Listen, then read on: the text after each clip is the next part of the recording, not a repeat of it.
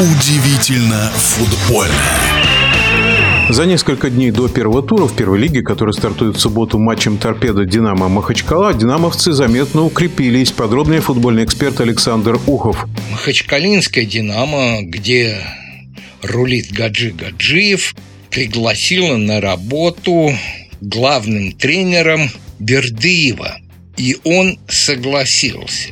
Перед этим генеральным директором стал Газизов Шамиль из Уфы и из «Спартака», если кто помнит. Кстати, Газизов проиграл многомиллионный суд московскому футбольному клубу. Красно-белые не дадут ему сумму, которую он просил, а это почти 100 миллионов рублей.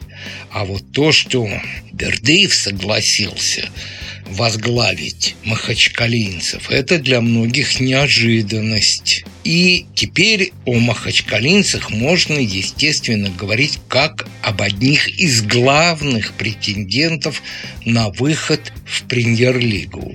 Тем более, если учесть, что та сумма в 5 миллиардов, которую президент России пообещал Дагестану, возможно, какой-то процент, 5-10 процентов достанутся дагестанскому футболу, то махачкалинцы, если не в этом году, то через год-два будут одними из главных претендентов на выход, тем более контракт с Бердыевым заключен бессрочный. Это редкое явление. Хотя бессрочное это значит, что и через какой-то промежуток времени контракт может быть расторгнут. Кто еще является претендентами на выход в премьер-лигу. Ну, конечно, неудачники минувшего сезона в РПЛ. Это Химки и Торпеда.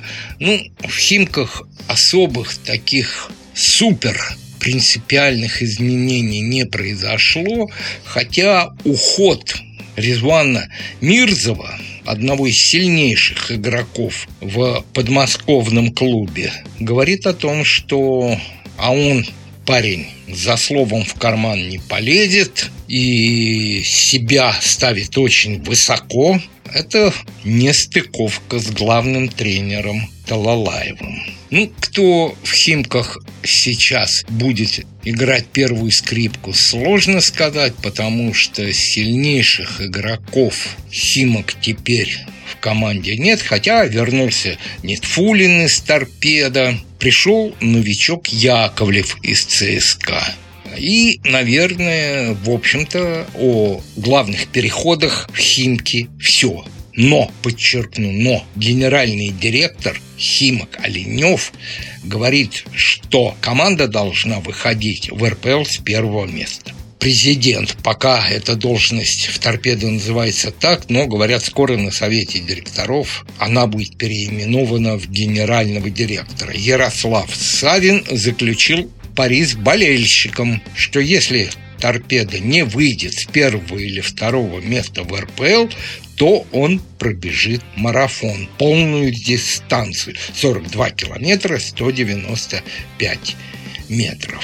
Торпеда тоже особых таких супер крупных приобретений нет. Вряд ли можно считать приобретением Бородина из Иерусалимского Битара, но принадлежит он Краснодару чем-то таким уж абсолютно меняющим всю игру торпеда. Ну вот оставили Бабурина, что очень важно. И остался, который постепенно становится любимцем торпедовских болельщиков, Рейна – еще претендент, конечно, Родина. Этот клуб в переходных играх, если вы помните, оказал достойное сопротивление паре НН, особенно во втором матче.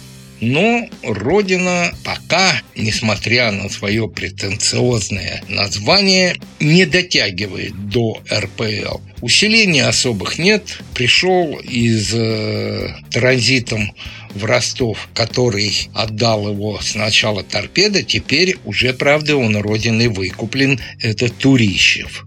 Кто еще?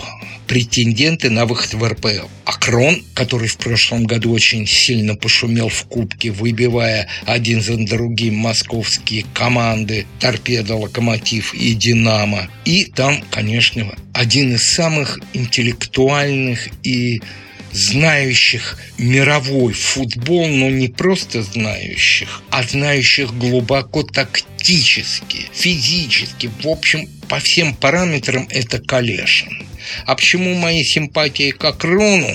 Это клуб, который частный. И играет он для своих болельщиков в первую очередь. А во вторую очередь он играет для тех, кто руководит областью, городом. Ну, есть еще и Алания. Да, Алания есть. Но, кстати, несмотря на отсутствие стадиона, Владикавказцы показывают очень хороший футбол. Но вот проблема со стадионом не дает им даже минимального шанса на попадание в РПЛ. Говорят, что и сейчас стадион по-прежнему не готов, но Алания будет биться до последнего. Пришли в команду, и это усиление, конечно, Караев из Торпеда и Салагов из Сочи. Может ли кто-нибудь еще выстрелить? Ну, теоретически да, практически нет. Енисей, о котором всегда говорят как о потенциальном сопернике за выход в премьер-лигу, в этом году не усиливается.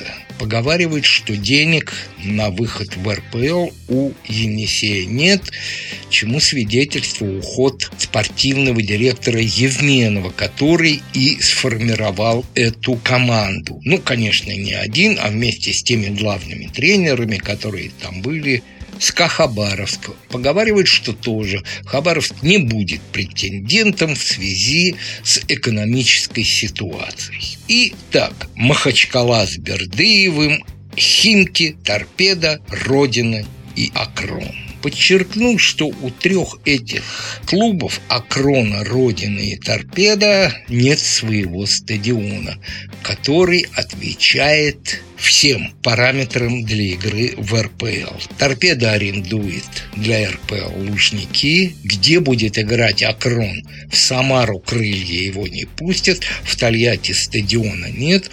У Родины тоже стадиона нет для РПЛ. Вообще стадион они сейчас выкупили бывший «Спартаковец». Вот эти пять команд будут бороться.